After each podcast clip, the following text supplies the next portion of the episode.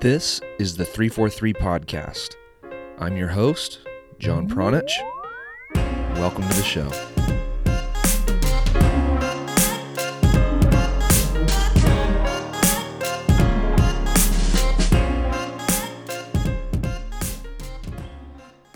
Adam Finney is the director of Mariposa FC, a small club located in a small town that is mostly known as being the gateway to Yosemite National Park. The town of Mariposa is a classic case of U.S. soccer's struggle to include rural and geographically isolated communities. At one point, Adam was even told that Mariposa FC would be removed from the NorCal gaming circuit if they failed to produce a team. But in a town of just 1,500 people and a one hour drive to the next nearest club's home field on top of that, it's hard to expect that each age group would be able to produce a team year after year. So that did not stop Adam from pushing forward. The struggles that Adam encounters with his club and high school teams would drive most coaches insane. He literally has every excuse at his disposal. He could give up, and everyone would probably understand. He is doing the exact opposite, though. Instead of throwing in the towel, he has started weekly pickup games for kids of all ages to participate in. He has continued to educate himself as a coach and a club director. He has developed a clear vision of how he wants his teams to train and play. All of that has translated to a noticeable identity on the field, increased participation, and an experience that kids truly look forward to. Adam is also like the unofficial mayor of Mariposa. And I joked with him about that when I was up there visiting him recently. And when I rolled into town in 2017 for the first camp that I did with Adam and the Mariposa players, the locals were very curious about who I was because I was there in like tourist off season. So it was mostly locals there and, and I kind of hinted at how small the town was. So I stood out like a sore thumb.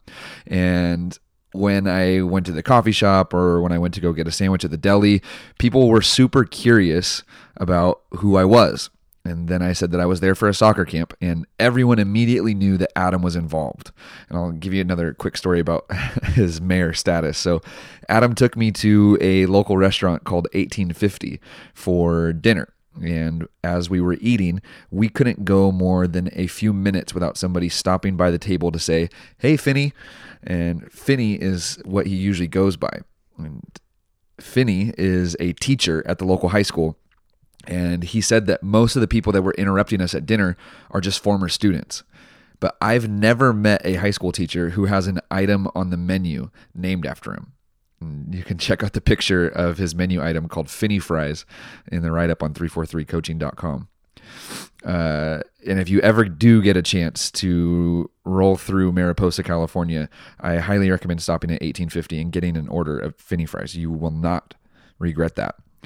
Um, speaking of regrets, Adam did tell a story during this interview about two things that he does regret. And one of those was not snagging the 343 membership when he first heard about it. This was back when Gary would open and close the registration and would say things like, Who knows when it'll open again? And Finney missed out on the first round and dove in head first at the next opportunity, and he hasn't looked back since. And I think this interview will provide some great perspective for some of you who are maybe looking for excuses. I don't mean that in a derogatory way, but Adam and Mariposa FC operate in extreme geographic isolation with an incredibly low population and they have every imaginable obstacle in their way and they still decide to give or decide to give their players opportunities to develop by providing things like pickup games and camps and they also have every reason to not care what type of soccer they play but they choose to teach and play possession based soccer so what's your excuse What's stopping you from giving your players the education that they deserve? Actually, what's stopping you from getting the education that you deserve? We all have something that can stop us, but refusing to be stopped, no matter what the circumstances are, is actually what 343 is all about. And if you'd like to learn more about the 343 coaching education program and the program that changed the way that Adam and myself and hundreds of other coaches have learned to teach the game, you can visit 343coaching.com. That's the numbers 3, 4, and 3 coaching, all spelled out. Dot com. And it is that program that actually helps to fund and sustain this podcast. So if you enjoy this podcast, that's another way that you can also help keep this podcast rolling. All right. I hope that you enjoy this episode of the podcast with Adam Finney.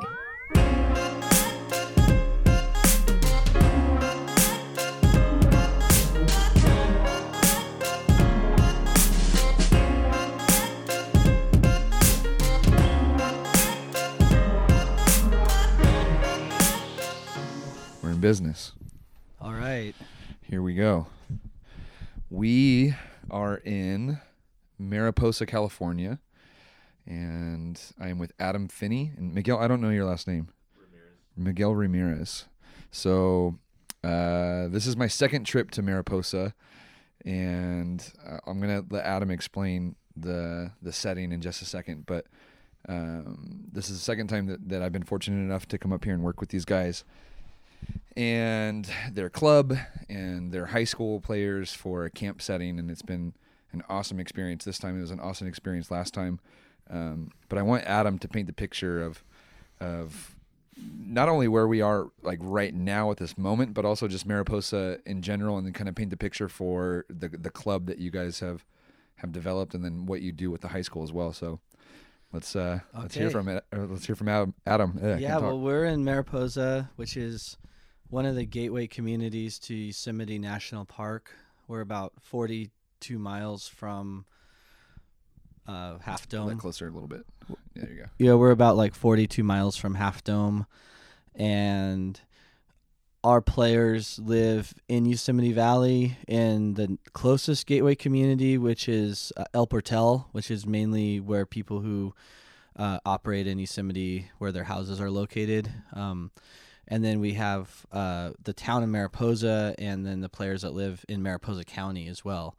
Um, one thing that's kind of interesting about Mariposa is there's only one high school in the entire county, and it's a pretty big county. So we have players coming from. Sometimes there may be like a 60 or 50 mile spread between players' houses that all go to the same high school or go to um, play for the same club. and and it's funny because today I drove from Mariposa into Yosemite. I got a chance to kind of check out the national park, and, and it was an amazing experience doing that. But along the way, you get to see that entire spread of, you know, how, just how far it is from Mariposa to El Portal or or uh, Yosemite Valley, like proper, like inside the park, right? And so when you say like 50, 60 miles to some people, like I just interviewed Jerson Perez, for instance, right?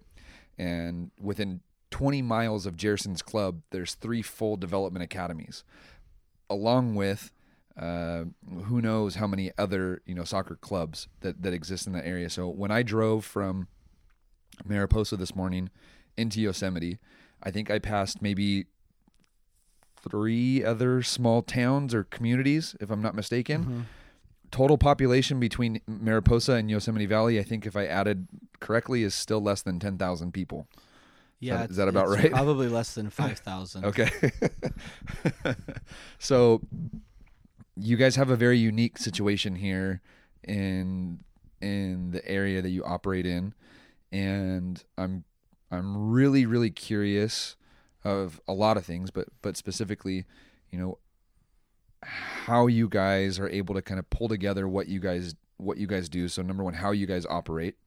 And number 2, why you guys have decided to to try to do it the way that you've done it. And so, Adam, I'm I'm, I'm fortunate enough to have had dinner with you multiple times, and you've told me about your dealings with NorCal and and you know the struggles that have happened with trying to build a club in this small community and.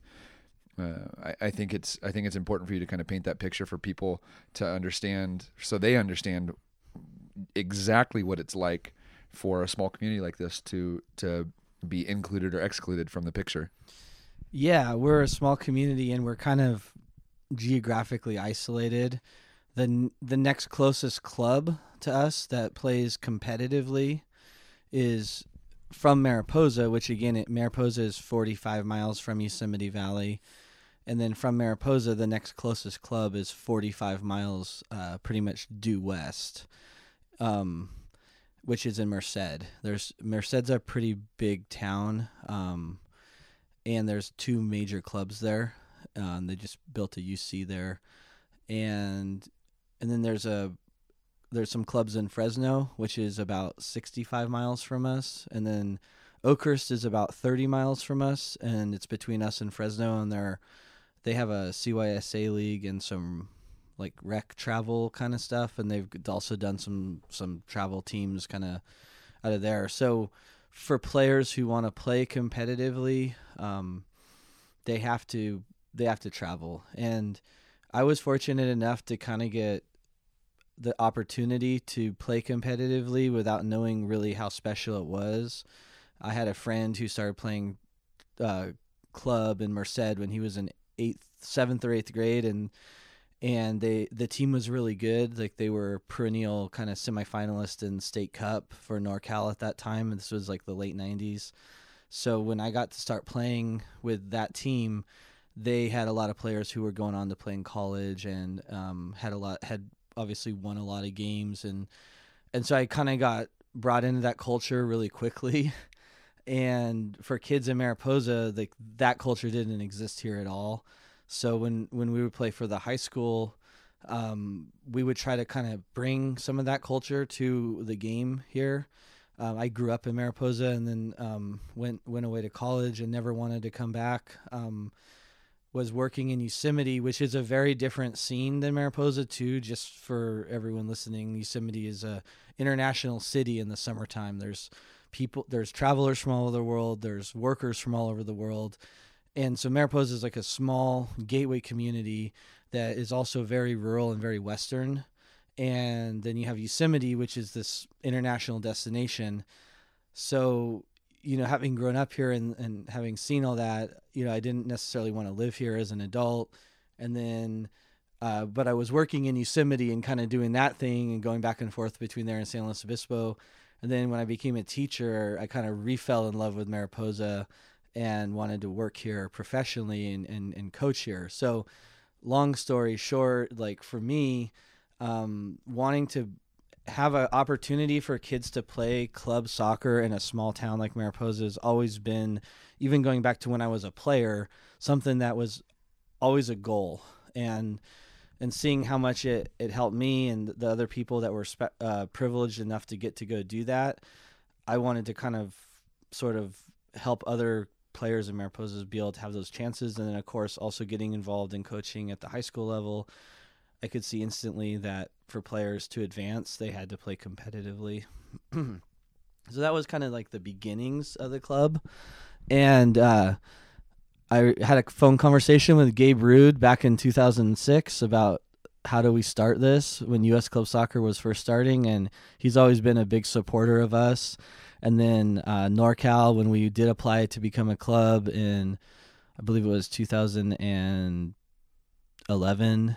Um, they've always been supporters of us as well. Uh, as of late, we've we've had a little bit of difficulty trying to uh, field teams at, at, enough age groups to really be relevant in NorCal, and we made a decision as a club to instead of just always trying to run teams out there, really try to invest in our players because we're such a small community with such a small population of players. We don't have the ability to pull from other clubs because of our geographic isolation. Uh, w- who we have is really who we have, so we just wanted to have a player development model, and that has been a multifaceted. Uh, process, to say the least. I thought you were going to say problem. yeah, that too. Um, you know, you look at Merced, and there's probably 1,500 kids at any given time playing that are soccer first players, and that 1,500 is the population, the total population of Mariposa.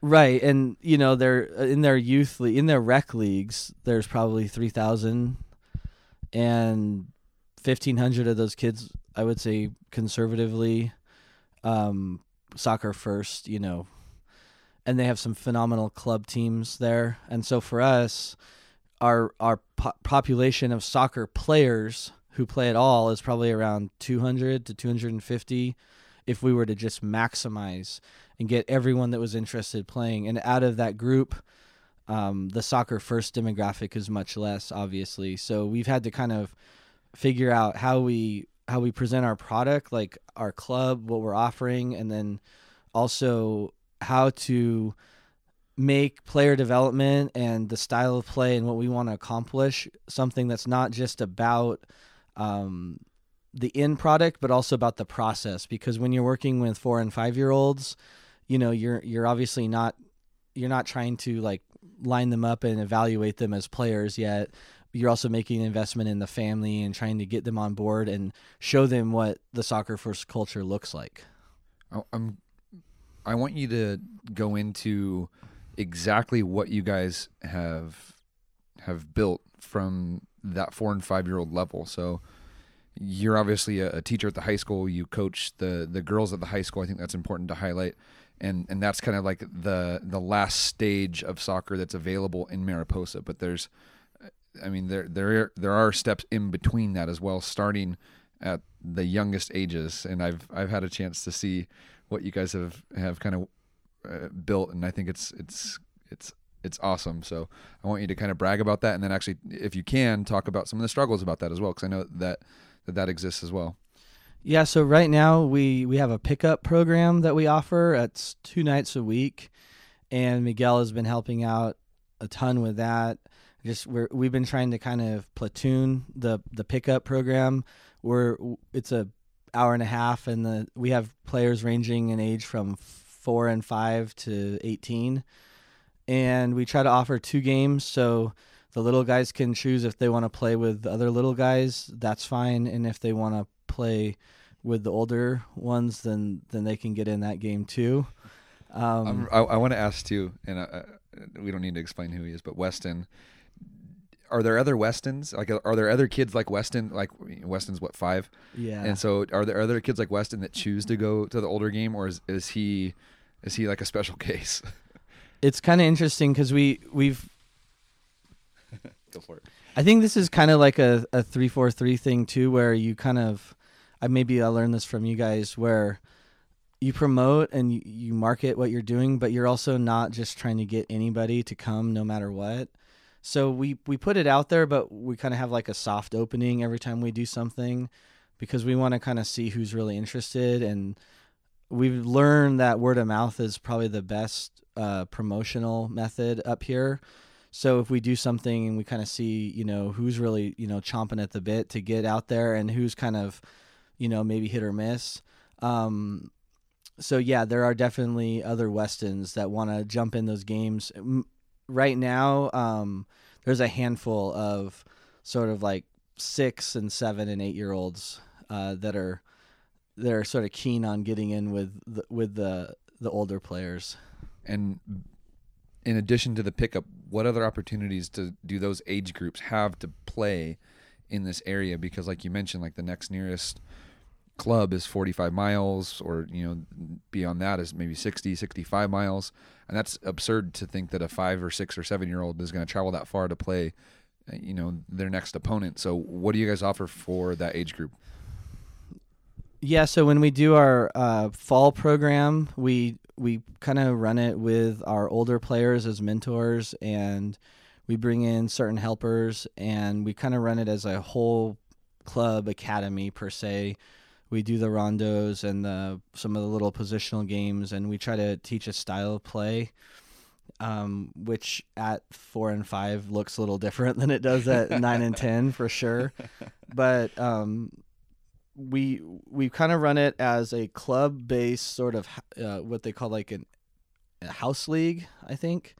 So rather than setting it up where the focus is on each team and we pit teams against each other and we we really keep standings for for the grassroots rec league or whatever. We we try to really focus on uh, again investing in the players and trying to make it as fun as we can for them. Now, one thing we've learned like the last two falls running this program is that um, the players do like the competitive aspects of it, and they'll they'll be able to tell you how their team's doing.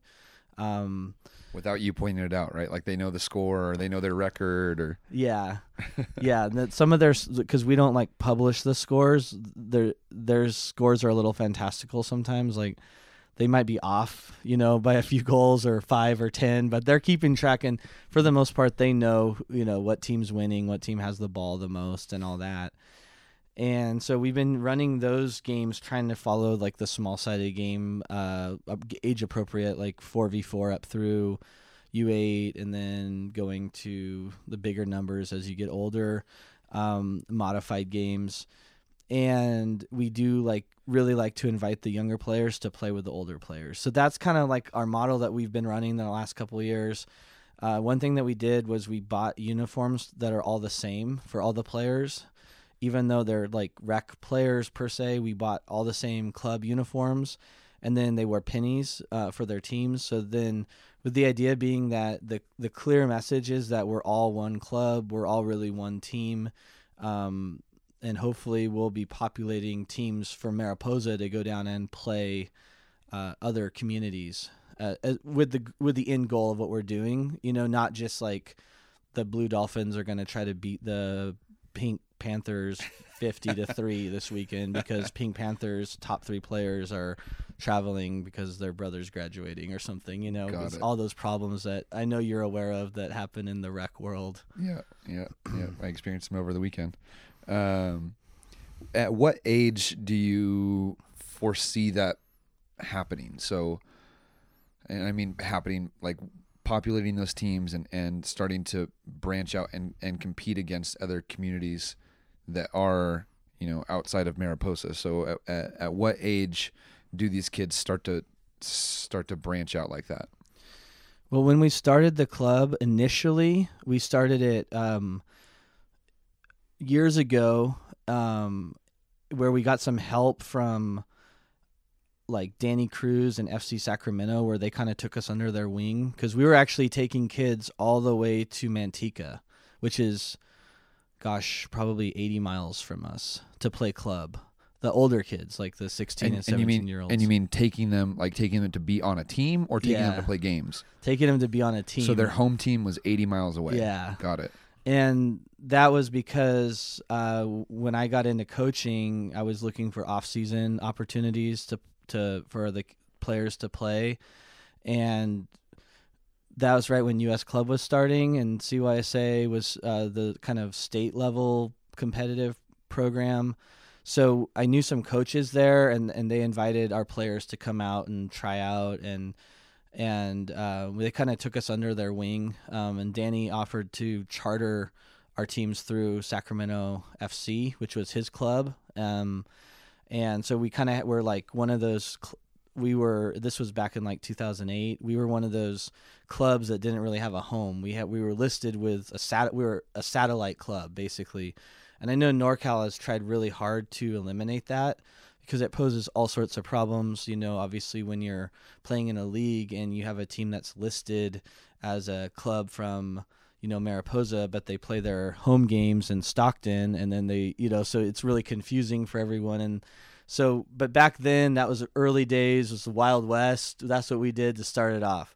And then when we started our own club for real, like in Mariposa as our home base, uh, we went right into NorCal and we we competed at the silver level at U10 and U11, and um, Now, why why silver at that at that time? Like, did you guys choose to go there? Did they put you there? Did you earn it? Did you? That was the level that we could get our team into. There was no like, there was no bronze or copper or. So if we wanted to play a travel soccer that was through NorCal Premier, which I think is by far and away the best program for players um, in this part of California, that was the level we had to compete at and so we were playing like Clovis Odyssey and Clovis Alliance and uh, Modesto Ajax in our league, and of course they have junior programs and are pulling players from a large uh, youth pro, you know, youth rec league, and they probably have two or three teams at each age group. So it was a steep learning curve for us. Um, some of the players that you've got to know over the last few times, like Ava and Lupin and um, the twins, uh, Nathan and Alex and Ramiro, and all those guys played on those early teams. So um, actually, the boys did a little better that year. They tied some games, and I think won one maybe the first year. Oh, maybe just maybe just like, nope. a, maybe just a tie. Um, they did get a result though. The girls, we we had a I think we did O for the first year. We got beat up on pretty good the first season, and then we we did the the play dates. NorCal Premier offers this phenomenal play dates for uh, U8 through U10 in the spring, and it's like a soccer one day festival. You play 30 minute games, and you can pick and choose the ones you want. So you're not stuck in a league where if you're overmatched, you're just getting pounded week in week out. And we actually won our first game in the play dates um, against a, a big club from the Bay Area. And the coach actually came over during the game and said, "Look, you know, we're a silver team, but I have some ringers from the gold team from our club that I was instructed to play if it got close. But you guys are so freaking awesome and you play with so much passion. There's no way I'm going to do that to you." And Ava went off and scored a hat trick in the second half. That's badass. And we won our first game um, for our club. Um, but as I found out, you know, as the kids get older and they get to that junior high age, there's a lot of competing interests, especially when they get into school sports. So they're playing maybe middle school volleyball, middle school softball, middle school basketball. So they want to play for their school, and then uh, you're trying to have a club soccer team. And uh, what ends up happening is the really top players who are going to go play at the premier level, they're not really interested in at some point they they have loyalty to their club, but they're also interested in playing at the highest level they can get to. Which, if they stay at Mariposa, they might have to play down a couple levels. So what was happening was some of the top players were getting headhunted by other clubs, and I told the parents like, hey. If they were, if if it was my child, I would do the same thing. If my child wanted to play in college soccer or try to play at the highest level, there's no way that you should be playing silver, bronze when you have the opportunity to go play state premier. So uh, that was something where we kind of inadvertently became a feeder club, um, where we send about the top five percent of our players down to the bigger clubs, and then talking to uh, like Daniel Cham- Chamberlain at the time with NorCal and Gabe Rude and some of these guys, like that's something that smaller towns kind of have to do. They have to accept that there's a chance that their better players are going to move on beyond their teams at some point. Um, and so that's become part of our sort of reality too. Another struggle with that though is that when you have a team that you've invested many years into and they start to break up, you you kind of you know especially if you don't have a large coaching staff, you, then you have to kind of rebuild. And in order for us to do that, we took the advice that the U.S. Club Soccer folks gave us back when they first started, the first week of uh, the conversations about what we could do at Mariposa was start at the U6 level. They were telling everyone this back when there was an article in the in the Modesto um, paper, and that's how because they had a big tournament in Modesto, and there was a, information about U.S. Club Soccer, and so that's how I knew about them and called them and then uh, that's what they told us. They said, you know, you guys are crazy if you think you could start at U10, U11. Like you need to start at U6. Um, so we kind of started at U10 um, before, and it was awesome because we got to coach some some great kids. And now we're kind of looking at it and realizing that this go around we want to do it right, and we want to develop players up. We want to have, uh, you know, like a basically a 14 year plan with players, a 13 to 14 year plan. So if we start working with them when they're four, when they graduate high school, that's like sort of the the culmination of everything that we can do with them. It's hard. It's hard for me to to kind of ask certain questions because if I can if I can kind of describe Adam to everybody, he's a super positive guy, uh, very very mellow, very level headed. Um, very measured with with what he says and, and articulate as well as as you guys can hear. Um, and it and it it pains me to even want to ask a, a, you know a negative question, but how do you deal with having you know O for seasons? You know, O for 10, O for 12, whatever the season long is, right? And so, how, how do you, as a coach, deal with, you know, winning zero games or one game or two games year after year after year and still being able to stay the course? Well, in terms of the club thing, um, it was it wasn't. Yeah, the first season was rough, and then we did show a lot of improvement. But the other thing that got us, which is kind of ironic, was at that time at U eleven spring, you went to eleven aside full field. So because we're a small town, um, we had players from like, you know, like an age span of three to four years on our team. And so we had um, true U11 players, U10, U9, maybe a U8 on the team, which normally I don't would not use as an excuse. But when you're dealing with um, players that are smaller and you're playing on a 120 by 70 yard field at that level, that was just detrimental to us. So um, because the the running, you know, and and just the amount of kickball the other some of the other teams played, um, and just so you would play certain teams that would be really developed in like Ajax, like they have a philosophy, they play out of the back, and it's a learning experience. And you play other teams that had all eleven of their players like, you know, pressing thirty yards out from the goal, trying to win the goal kick, and my goalie, you know, she's nine years old and she can't hit the ball 40 yards in the air. So it made it really hard to play out. And we just tried to play out no matter what. But you look at a player like some of the players that you've seen that we have that want the ball no matter what situation they're in. That's because when they played on that team, we played it on the ground and we played out as best we could no matter what. Mm-hmm. And I think that they were they they accepted that. Like the players knew that they were getting better. Mm-hmm. And and so that really was a, a positive. Um, I think what also was a problem for us was we were probably like a bronze team. When we played bronze, we did fine. We were like middle, you know, we would probably lose or tie half our games and maybe win three or four or five of games.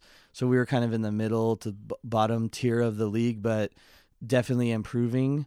Um, but then when there was no bronze division for us to like really go through and earn promotion to silver, and we just had to play like silver gold, there'd be two, maybe three silver teams and six gold teams, and we're a bronze team that you know. So for us, it was kind of didn't have a home basically. I mean, yeah. kind of kind of like your like the club in general, right? Like it, it just didn't have a place in that in that league or in the in the pyramid. Yeah, and that's kind of a good point because when we started off, we were just kind of like a satellite floating out there.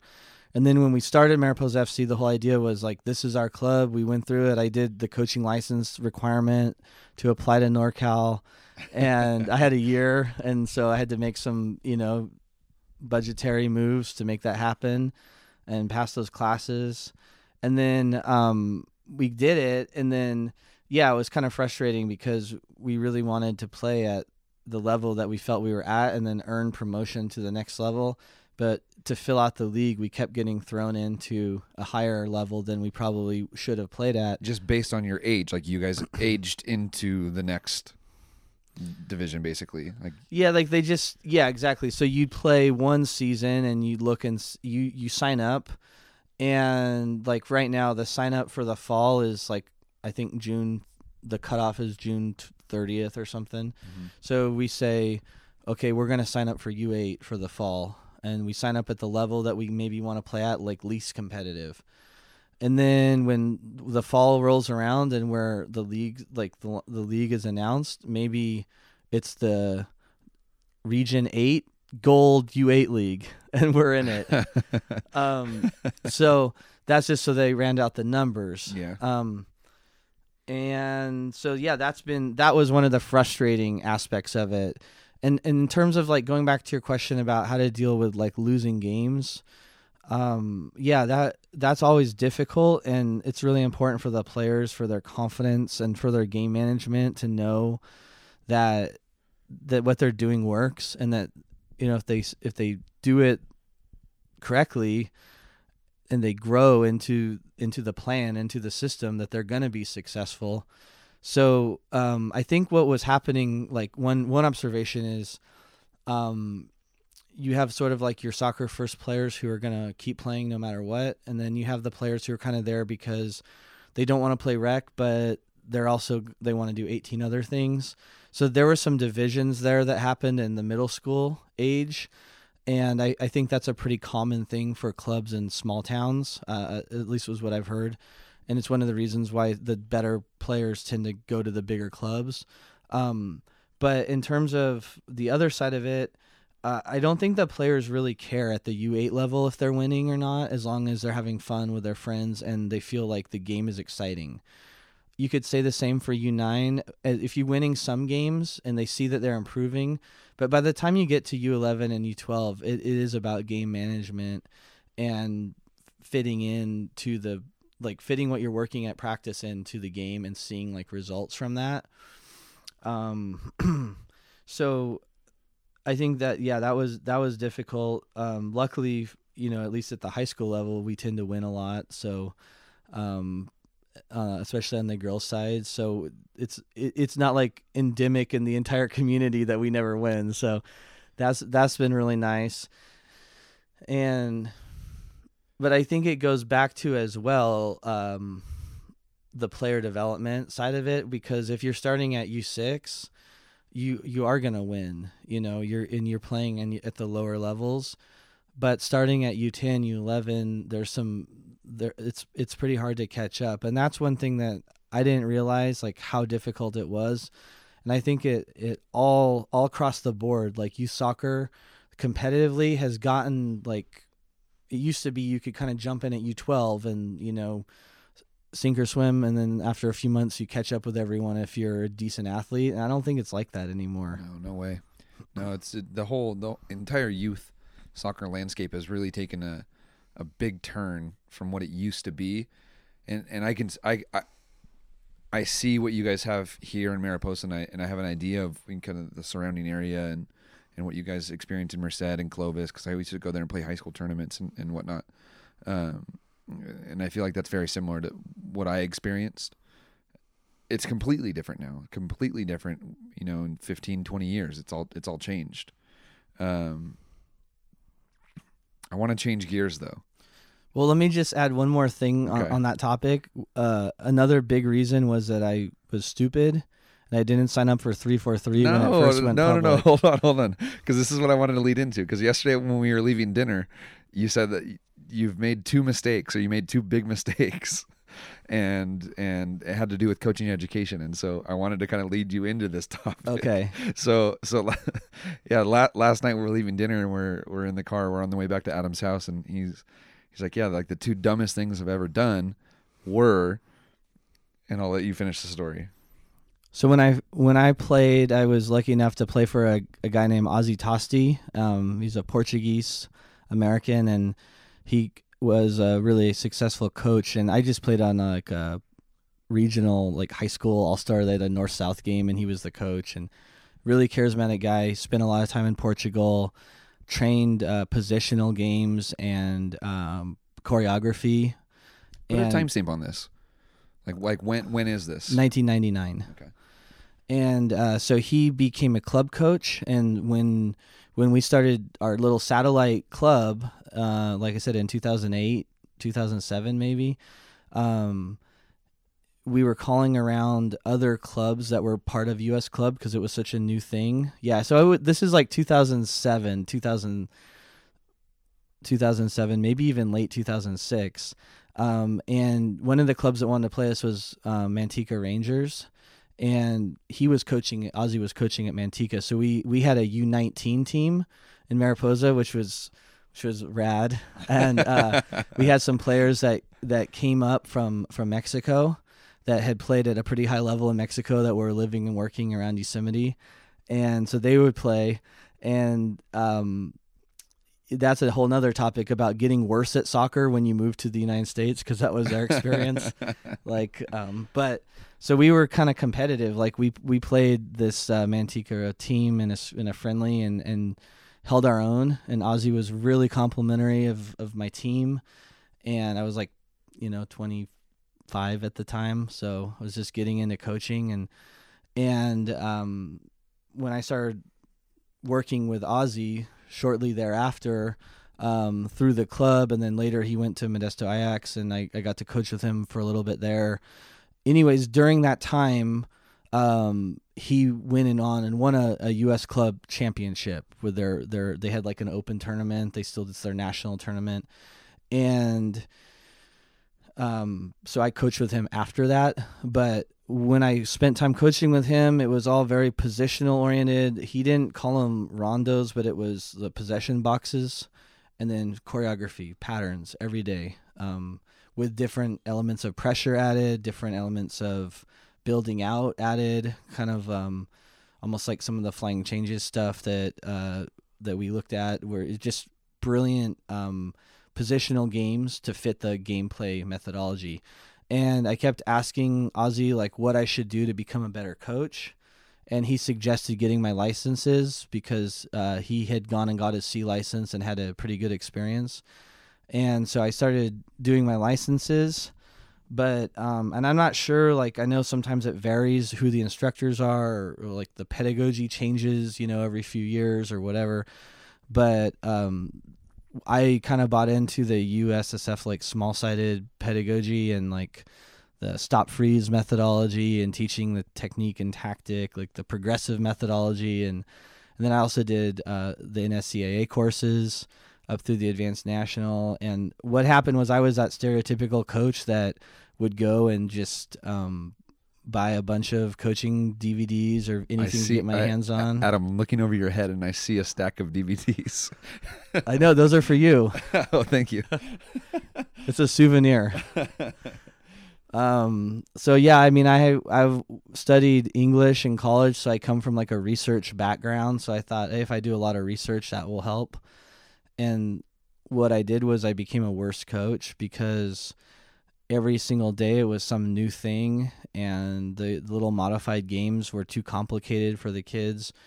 Um sometimes i would get it right and you would see growth but it was never um a really predictable continuum of growth because there was no player there was no um, methodology to our there was no style of play. It was just hey we want to play out of the back. Hey we want to keep the ball.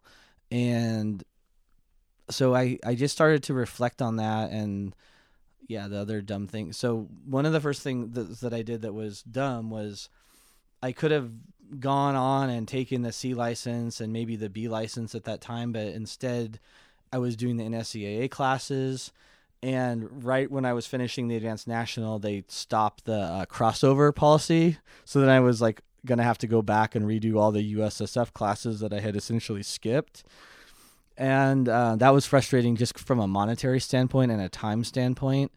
Um, luckily enough, the, having the advanced national was what it took for a coaching director in NorCal. It was either a C license or advanced national, so I was fine there and then I had kind of got into the NSCAA thing, and I just spent six hundred dollars buying all the videos from one of their conventions, like all the field demonstrations. It's like I don't know, fifty different videos. That you, it was a digital file. Um, ironically, I went to access them, and the the warehouse that had been hosting it was like no longer there, and they gave me a number to call so I could access them. I was just curious about them uh, recently but um, that's right when 343 went public and i was thinking to myself oh you know this seems like a lot of money to spend on coach education. I just spent a lot of money. You know these guys are great. I love the video. I love the that's how i want to play. But you know i don't know. I'll just i'll just wait a little bit. That was the dumbest thing that i ever did.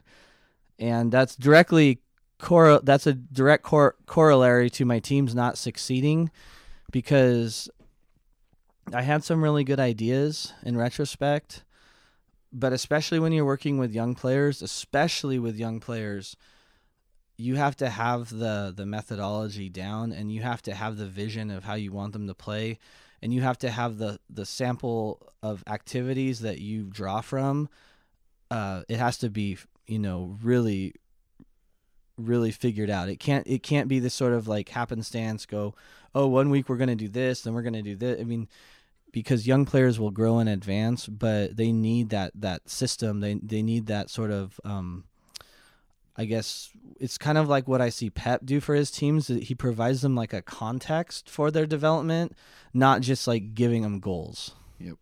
No, it's it, it's really interesting. I've had the very fortunate experience to have a good relationship with Brian and to be able to have a lot of conversation with Brian that that people don't know about and we've had the chance to record a lot of the conversations that aren't public yet at this point.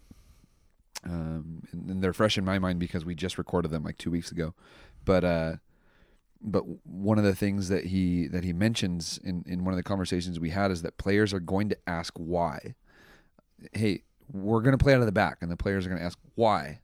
And you, as a coach, you have to have an answer for that type of stuff. And, and players are going to be curious, and they're going to get to a point where you know they're not seven or eight years old, and, and maybe they're 15, 16, and and they're going to be you know demanding the answers, and and, and they're going to want to know the the reasons behind them, not not just you know being told what to do. Like they're going to want to know why they want to do certain things, and that's super important as a coach. And one of the stories I've told, oh, I don't know if I've ever told it on the podcast before, but it's something I always come back to. Is this moment when I was coaching JV boys soccer and coaching Ian Lane's team. So anybody that's that's a follower of the podcast might remember the episode I've done with Ian Lane. Um, and I sat him down at halftime of this like JV boys soccer tournament, high school tournament, and and I I remember wanting them to play a certain way, but at that moment realizing like I didn't know how to coach the way that I wanted them to play. I didn't know how to get that out of them. And so that was like 2000 and oof, maybe 2007 and I think I was maybe 21, 22 years old at the time. So as a young coach, I I realized like, hey, like this is how I want my team to play, but I don't know how to get them to that point. And that's when I started to really like to seek out more information. I did the same thing. I have I have DVDs in my room. I have fucking books galore, dude, and I have fucking boxes of of papers of me, you know, trying to solve problems and and write out sessions and stuff. And it's hilarious to go back and and watch some of that stuff. But it wasn't until I settled on like this, you know, small sample, like you said, like a, and and and I like the way that you said it. Like everything has to, you know, come from a small sample. Not necessarily, not necessarily everything has to stay a small sample, but everything has to derive from that small sample. That all kind of stays in that same idea of of that same vision of how you want your team to play ultimately. And I think we kind of talked about that today.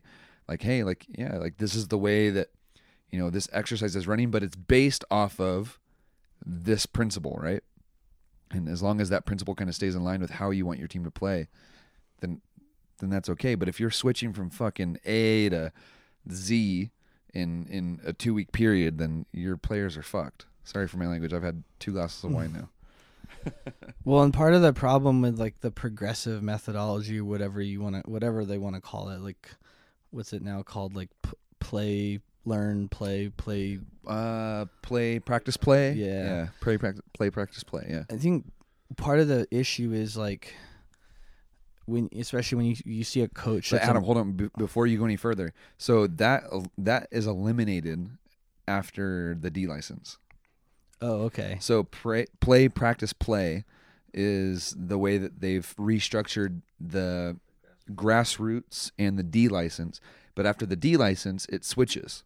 So then then it be, becomes something completely different. Is it pro- is it like the progressive thing where you're adding pressure or adding complexity? Yeah, so you yeah. start you you start small sided. Yeah. And so like your warm up might be th- this is the way that the, I don't want to say too much. yeah. Uh, I don't want to say the wrong thing actually. So like 3 versus 2 for instance, mm-hmm. and then you grow to 5 versus 4 and then eight versus seven, and then eleven versus eleven. Like that's an example. Yeah, that's kind of the way the NSCAA classes work too. Like you're you have your warm up and your directional, and then depending on what level it is, it's different numbers. But basically, you're you're building, and your games are supposed to optimize like whatever you're working on. So if you're working on combination in the final third, you're supposed to have some sort of um, penultimate uh, game that is you know different numbers that sort of has game realistic pressure but enables more opportunities for those types of combinations to happen. You know the, the only issue with that is when you see somebody like um, my my friend Ozzy when he was coaching who is a master at position at little possession boxes and choreography they're not doing that. They're not doing that in that way. They're getting the they're getting uh, I, th- I think the word used with the rondos is like multi-directional or omnidirectional. Like there's they're getting a multitude of things at once Mhm. and they're reinforcing their um their vision for how they want their team to play and and so it's not that the progressive methodology or whatever is wrong it's just that when you're trying to figure out a way to reinforce a skill sometimes like that 6 versus 8 thing with two neutrals and boxes and whatever it's it's too it's too complicated for that. And yeah it is really close to 11 aside but um it, it's not what it's it's it's it's a derivative of 11 aside that it's ultimately chaotic because they don't have their like the game methodology or whatever the vision of the game hasn't been hasn't been taught and learned yet by those players. So it you know it'd be like trying to have a i don't know i i could get into that heavily but i think it's probably easier just to look at when you see coaches with uefa licenses and and player uh, coming over and doing demonstrations. It's a little closer to like what i experienced and and I think that um, the three four three coach education lends itself obviously to however you want to apply it, and and you know we I know Brian talked about that at the um, at the at the uh, forum in Fullerton and how they are doing progressive types of games. Um, Galaxy that was on the Q and A, Yeah. but I mean, so it's just kind of interesting though because in my own little microcosm, right? Because that's what I always keep realizing is like we're a microcosm. There's a lot of small communities like us in this country, and trying to teach, trying to develop players. Um, I found personally that having those core activities and sequencing the the the, the practices and the trainings around them has helped our style of play exponentially beyond the other um, things. That's cool to hear, and and it's something I I think about often, like as, as when it comes to like the educational aspect. You know, there's like a, there's a pass or fail aspect to the USSF courses. I've never taken an NSCAA course, but I'm assuming that there's a pass or fail aspect to those as well. Maybe that's not as meaningful anymore now that USSF has kind of kind of made them irrelevant in a way. Like Yeah. you know, all the all the academy directors and everybody like you need USSF licenses now in order to get those positions, right? So, um, but because there's no pass or fail aspect to learning the 343 methodology, right? Like you're, you're able to just kind of watch it and absorb it, practice it. Um, and if something works, great. Like you know, keep doing it. Like it, it, like if it's working for you, keep going for it. If it's not, if it, if it doesn't work, then you can reevaluate it and, and find another way to make it work or throw it in the trash can. Like may, maybe that's not going to work for you. That that's fine. Like maybe that doesn't suit your players or maybe it doesn't suit your philosophy as a coach. That's 100% fine. But it's a it's a true in my opinion learning experience when you compare it to the pass or fail uh, way of doing the the USSF co- courses, where it's like if you don't do a stop freeze in in your 10 minute evaluation, you fail, and then your course is over in 10 days. Like you know, like you don't you don't get to go back and revisit that.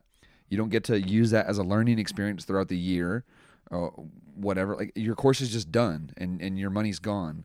Iron Chef. Iron Chef. That's You're true. not an Iron. You are not the next Iron Chef. Yeah, that's true. That's true. But uh, your Iron Chef moment becomes your games, right? Right. So like so so you know, your Iron Chef moment becomes like, hey, when I play when Mariposa FC plays against Merced or Odyssey or Sac Republic or whoever you guys end up playing, right? Like that's your Iron Chef moment. So if you guys here in Mariposa FC, the you know the town that has fifteen hundred people or whatever, and a club that has you know one hundred and fifty players or or whatever it is, train a certain way, and you guys are able to go and perform, you know, to a certain extent against another club like Sac Republic or or another Nor- NorCal Premier team or, or something like that, right? That's your Iron Chef moment. Not not you in a fucking coaching course. Like that Yeah. to me, to me, that's backwards. Well, and like I don't necessarily think education has a lot to do with competitive reality television, you know, game shows basically like contestant that's not really what education's about. Like education is about sort of inspiring and igniting thoughts and ideas and innovation while at the same time mastering a curriculum that's very like possibly very old and and has a history to it has a, has its own like living kind of dynamic its own culture so when when you think about education um it's really hard to to obviously like high stakes testing or whatever. It's really hard to gauge really what somebody knows in any given moment. But um you know i think when like you see a team like you guys always say when you see a team play when you see how the players play when you see uh, what they do how they're trained it says a lot. And i mean this is just like a little plug for 343 since we've started doing that the program and our players have embraced it. Have we won every game? No. Um, do we play a, con- a discernible style every game no matter whether it's a playoff game or it's a for high school or it's a friendly or it's pickup with 5 year olds and 18 year olds yeah.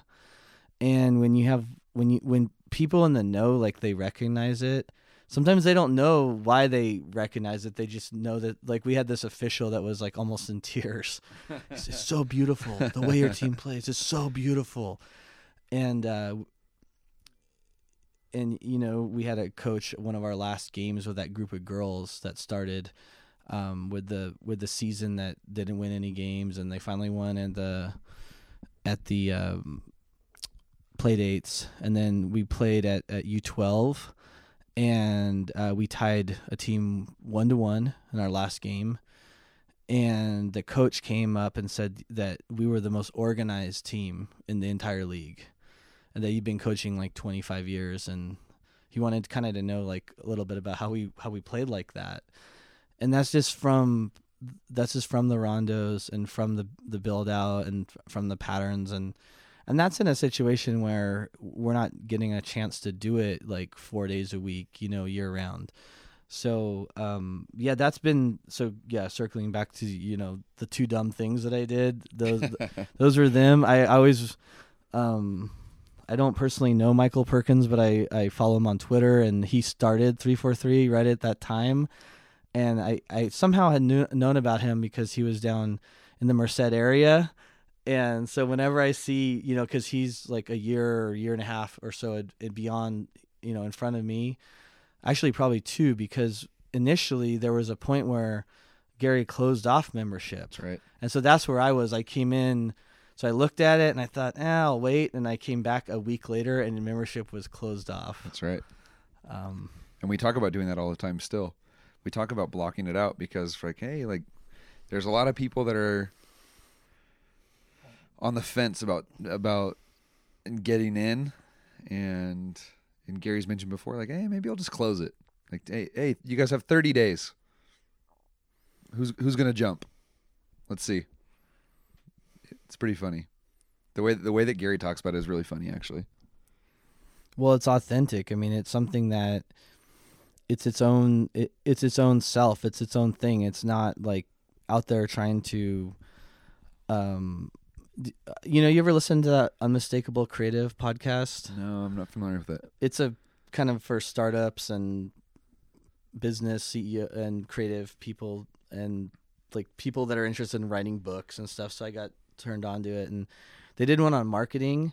And one of the the lines that always stuck with me was that there's two types of marketing. There's like the Nike methodology where you just get the swoosh on everything.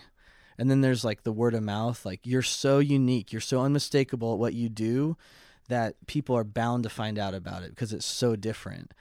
And obviously 343 is that's that's the the 343 brand right there. Yeah, it's it's funny when I talk when Gary kind of tries to direct me with how the you know the podcast how he wants the podcast to go and and I always run like a like an ad at the beginning of the, every podcast, right? And and we've talked about it many many many many times about how basically you know it sucks like the ad sucks and and we don't want it to sound like an ad because it that's not what we are. We don't represent like wanting to represent the mass uh, amount of coaches in the country. We're not for every coach, but we are for a certain segment of coaches.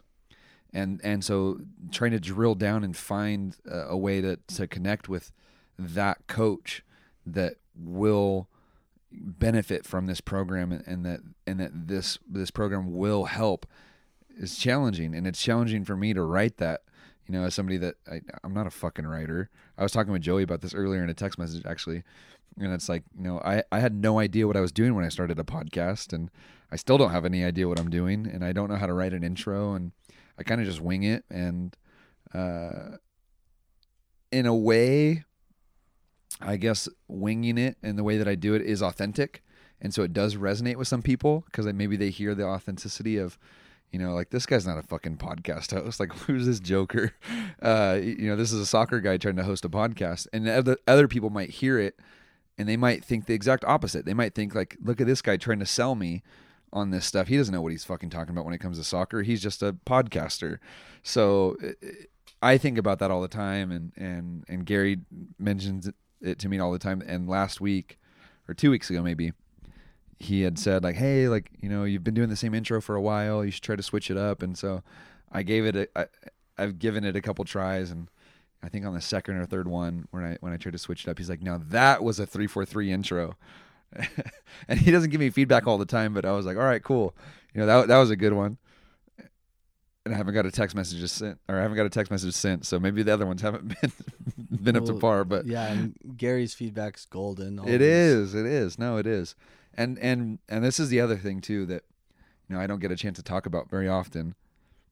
And other people accuse me of on Twitter, like, "Oh, John, you're just a fucking fanboy," or you know, you're Gary's like little fucking shill, or whatever. And it's like, no, I'm. I, okay, yeah, maybe I am. Like, I'll, I'll I can I can say that like I'm a fan of you know the work that he's done and that Brian has done with with his teams over the years, and I've I've learned a ton about soccer from these guys, right?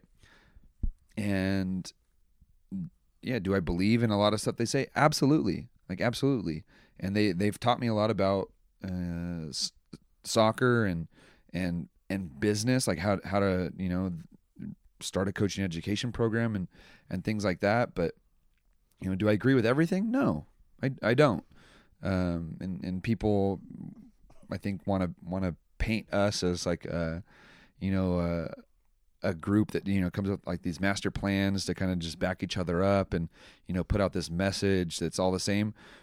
I maybe, maybe if I'm lucky, talk to Gary ten minutes every week, ten minutes.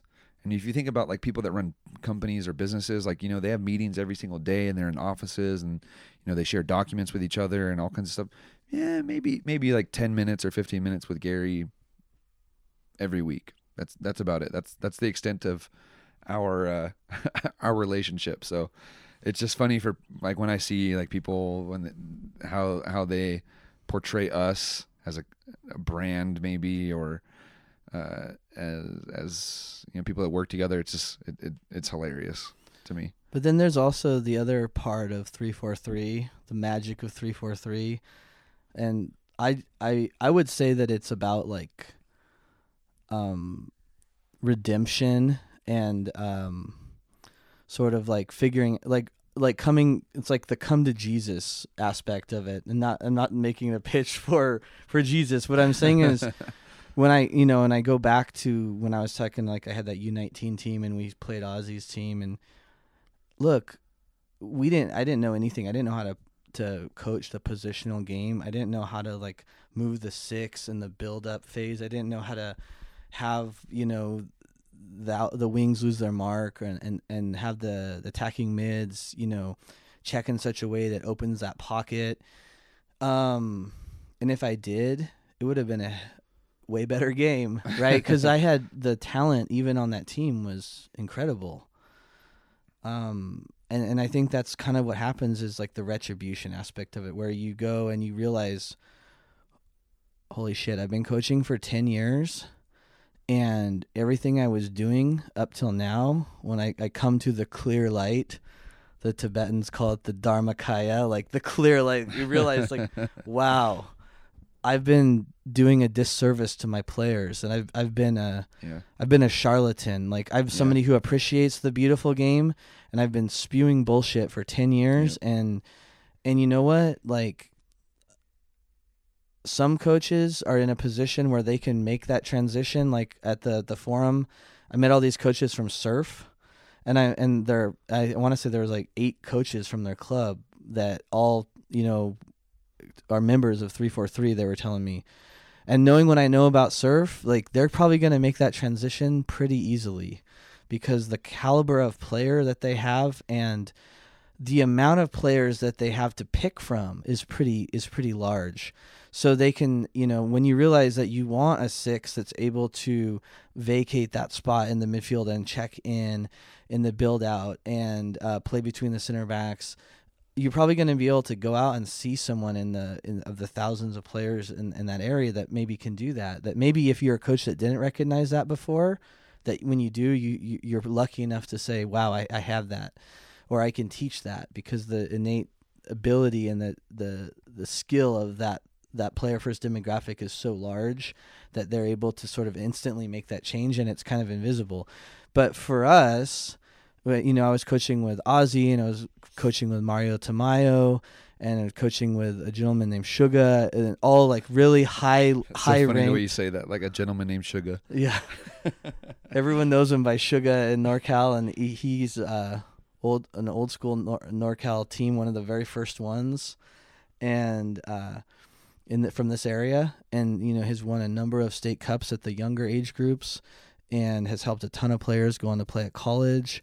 Does it all for free, and um, coaching you know state and na- nationally ranked teams, and going to Vegas with his U18 team was I'll never never forget that experience.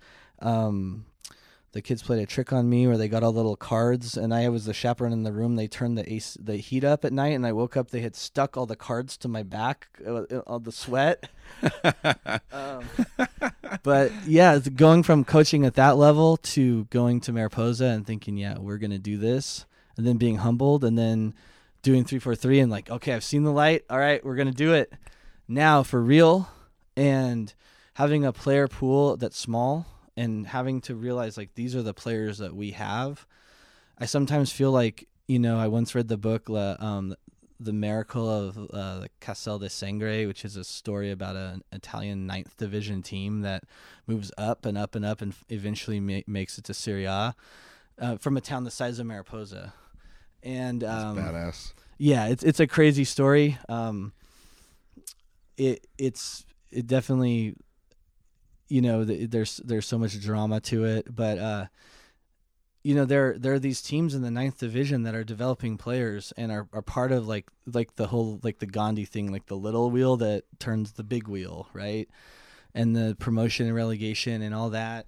To have those teams that are feeding that whole that whole those whole nine levels or whatever six levels, seven levels that, that, that they have, um, and even at the youth level. Um, but when you recognize that you know what you're doing and what you have been doing is wrong, but you now have to teach it, and and players are sort of just like a blank canvas when they come to you, and you're you're helping them to bring it out and trying to develop teams, and something that Miguel and I have sort of worked wa- w- had to realize like a difficulty is that not every age group is there going to be a team. So there might be a player that's seven years old that loves soccer that's a soccer first player but there just aren't enough other seven year olds in mariposa for them to have a for him to have a team um, that plays year round.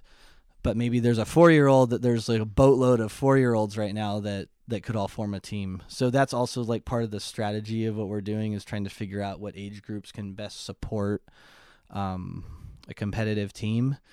And but then there's this whole aspect of like redemption right? Like i've seen the light. Like i screwed it up before. And you look back at all the teams that you coached whether it's at high school or club and you you look at the innate talent in those teams that was wasted because you're screaming at the winger to like mark up and then whatever and they're out of position. There's n- th- th- it's chaos right? It's chaos powerball and there's even though you want to play the beautiful game you don't know how to teach it so the team doesn't really succeed at it. Yeah.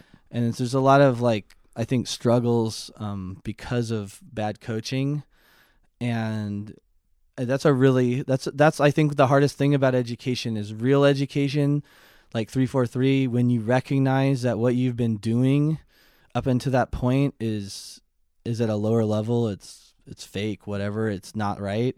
To accept that and be like, yeah, so I'm indicted in the fact that all these kids didn't have the experience they could have they could have had.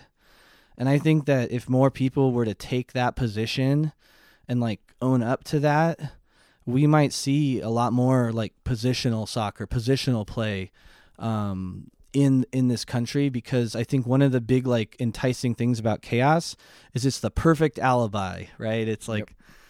you know, I don't know. It it, it all kind of culminated last year in 2017 with the U.S. you know being eliminated from the World Cup, uh, hit the post or or this this happened or the weather or we got CONCACAF like that chaos like you just mentioned like it becomes the excuse right?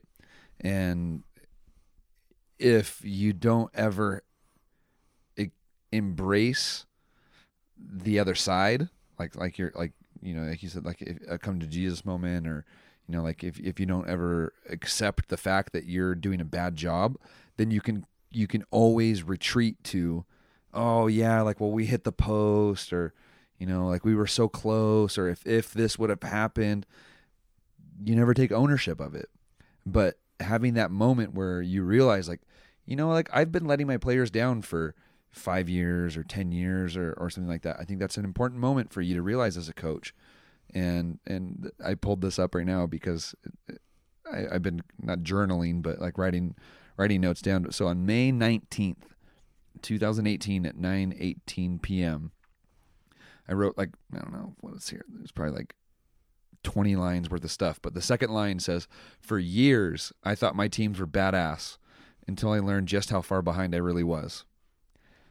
It's an honest. I mean, that's that's an honest evaluation of how I used to be, and I had really good teams, and I always brag about the fact that you know I I coach a team that went, let's see, 26 wins, two losses, one tie in a high school season and we lost in the semifinals of uh, the state championship.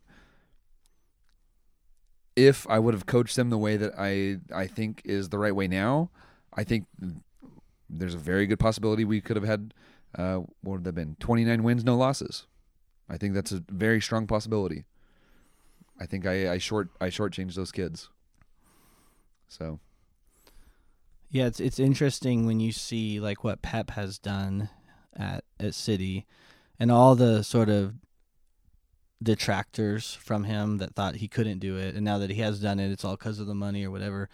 The thing that always blows me away and even like even when i would study van gaal like you know he, he wasn't like a player's coach per se but he had a like a system in place for young players. They knew their responsibility and they were able to train as a team, like the movements, the choreographed movements, depending on where the ball was.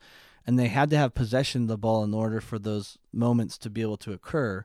So some people would say it was kind of boring or whatever. Without a purpose or Yeah. But what happened was is those players weren't running up and down the field endlessly. Um, and that's something that with training the the little guys that it keeps sticking out in my brain is that I think Cruyff said it like the first thing to teach a young player is how to walk. Um, and, you know, like no, so. I get it. I get it. Yeah. Um, I keep wanting to say, you know, faster, come on, and and then it's like, well, maybe that's that's where it needs to be. Maybe they should be chilling. It's true. Uh, I want to. I want to wrap up too because it's getting late, but um, I want to ask you what what are you most looking forward to with your Mariposa FC group of players right now? Well, one of the last conversations that I had with Daniel Chamberlain before he left NorCal to work with um, the Earthquakes was we were kind of talking about the plan for Mariposa FC because we were struggling to field some teams and and he was kind of saying that for a lot of big clubs the goal is to get players to go on to play at college Um, but maybe for Mariposa FC, like the goal should be to produce really top quality high school players, with the hope that of course they'll go on and play more. Um, but that's always been kind of exciting because the fact that there's only one high school in Mariposa, uh, they all play together.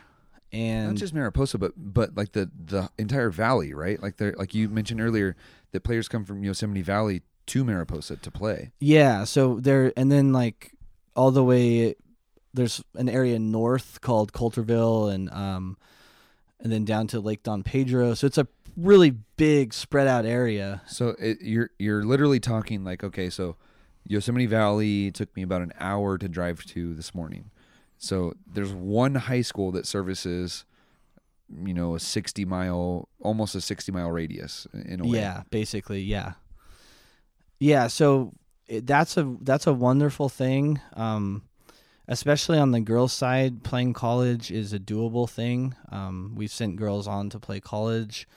Um and I think that's a wonderful goal, but I think like when Miguel and I talk about the club, um, it's really about like having a vision and having um, having that social club aspect. We want to we want to get our own field someday. That's that's a goal. And land up here is is not like it is in San Luis Obispo. So maybe maybe we will. And um, and just seeing the players coming through and doing right by them, given the best the best knowledge and ability that we have and and let watching them go on to coach and go on to lead their lives and contribute to the culture of soccer in this country. Uh, it's a it's always wonderful for me because Miguel actually played on one of my first teams, so he can totally relate to me not knowing. Uh, He's just been nodding his head over A the whole time. He's lot. like, yeah, yeah, yeah, yeah, yeah, yeah, um, yeah. so he he went through it all. So um, he got to see all the experiments, all the crazy DVD drills. Um, but yeah, I think Just, just, again. seeing uh, seeing those players like Weston go through, and you know maybe maybe some players they're great at U six, U seven, U eight, and they decide they want to play basketball or football, and they go and do that. That's fine too. Um, but just trying to establish that culture and be part of, be be a part of, be like um, a cell in the whole, in the in the giant, um, you know, entity that is soccer in this country, and and and try to do the best we can to try to contribute to that positively.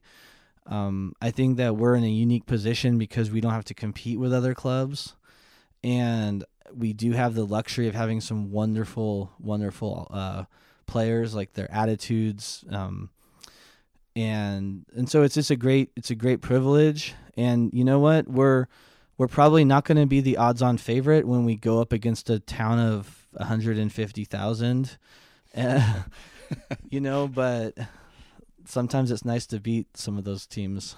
That's that's true, and and I want to I, I, I want to underline and bold and italicize and and and just emphasize the fact that you have an amazing group of players here, and, and Miguel too, on the on the boys side. Um, I've never I've never encountered such a positive group of players. And I, we were kind of talking about this, joking about it as we left the field today. Is like you don't have a kid that like messes around or you know ruins the entire practice or um, you know is a troublemaker. It's like you guys literally today there was a group of like 30 kids that every single kid was a great kid and uh, I, I think that you guys have a special group and I think the program that you guys are building is something special and and absolutely 100% something that that everybody that's been part of it should be proud of.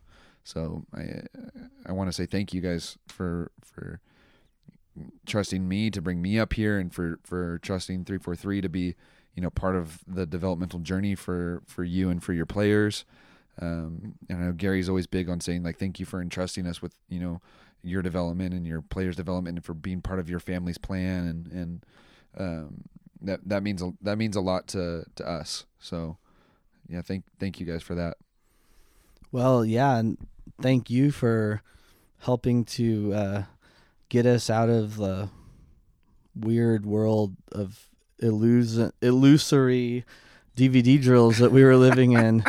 and uh, keep looking up at that stack of DVDs. Yeah, what is that like ten DVDs? yeah, I mean, and you know, and if if we do everything right, uh, there there is a UC um, in Merced now, which is about 40 miles away, and so a lot of the professors are live choosing to live in Mariposa, and um, if we do everything right in 20 to 25 years, you know, we, we want to be one of those small clubs that you hear about in NorCal that's just a, a tiny little gym and this, you know, that's contributing. But uh, yeah, it's it's all all credit to the players. I mean, those ones that have come through that you're referring to, they had all the reasons in the world to get disheartened and to start questioning what we were doing and say that the only way that they could be relevant is to kick the ball as far as they could down the field, no matter what the situation, whatever, question the system, question positioning, question everything. And they've been nothing but supportive of us and trusting of us. And they embrace the 343 methodology and the style of play wholeheartedly. And um, with every group that kind of goes through and graduates, they leave a legacy, you know, for the for the younger ones coming up. So it's a special time to be involved in soccer in Mariposa, and uh, we're going to do our best to make sure that it continues for a long time.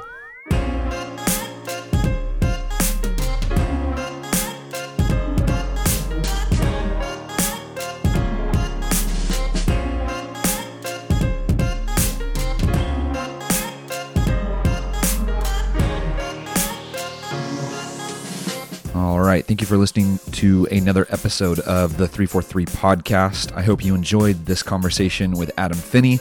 I hope you enjoyed hearing the stories and the struggles that he goes through with his club, Mariposa FC. And I hope that you guys can take away something from his experiences and bring that back into your environment, whether it's club or high school or rec, and use that as fuel to kind of push yourself forward and get past some of those excuses that might be holding you back. If you are interested in learning more about the 343 Coaching Education Program, the program that Adam credits for helping his development in recent years, you can find all of that at 343coaching.com. That's the numbers 3, 4, and 3 coaching, all spelled out.com. And here is Tom Byer to talk a little bit about his experience with one of our online courses. And I can tell you, after someone who's done a lot of coaches education, both as a student as an instructor, that you will learn more by watching one or two of their videos that you might learn on any full-time course. Because the the one thing that I like about what they're presenting is again, it's simplicity, man. It's very simple. It's not a lot of you know complicated words. It makes sense and it goes right directly to the heart of, of, of the game on, on, on how to how to develop um, not just you know individual players but develop teams as well. All right. Once again, you can find all of that information about the 343 coaching education programs and help to support and fund this podcast by visiting 343coaching.com. That's the numbers 3, 4, and 3 coaching, all spelled out.com. All right. Thank you for listening, and we will catch you guys next time here on the 343 podcast.